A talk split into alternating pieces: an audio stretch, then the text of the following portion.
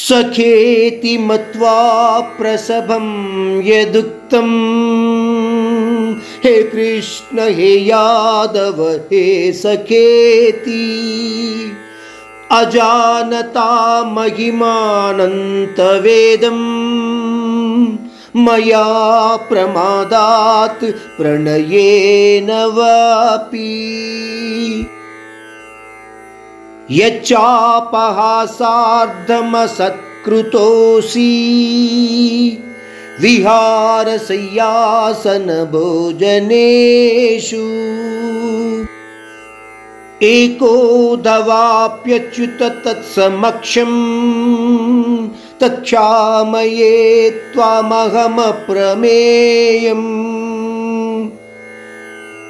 इस श्लोक द्वारा हम ब्रह्मांडीय रूप की अर्जुन की समझ और दैवतत्व ज्ञान प्राप्ति को पहचान सकती है।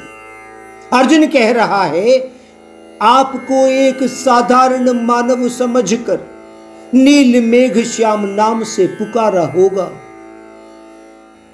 मेरे एक दोस्त के रूप में अनेक बार अनजाने में आपको अपमानित किया होगा। हे देवाधिदेव, हे कृष्ण, हे यादव, हे मित्र शब्दों द्वारा भी पुकारा होगा आपको।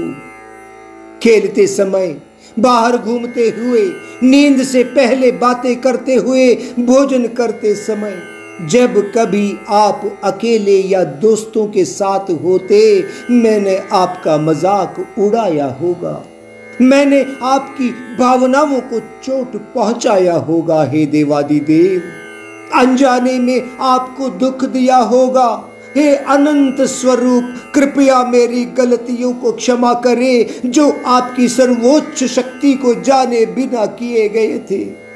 आप ही केवल मेरी रक्षा कर सकते हैं। इस प्रकार अर्जुन श्री कृष्ण से अनुरोध कर रहा है।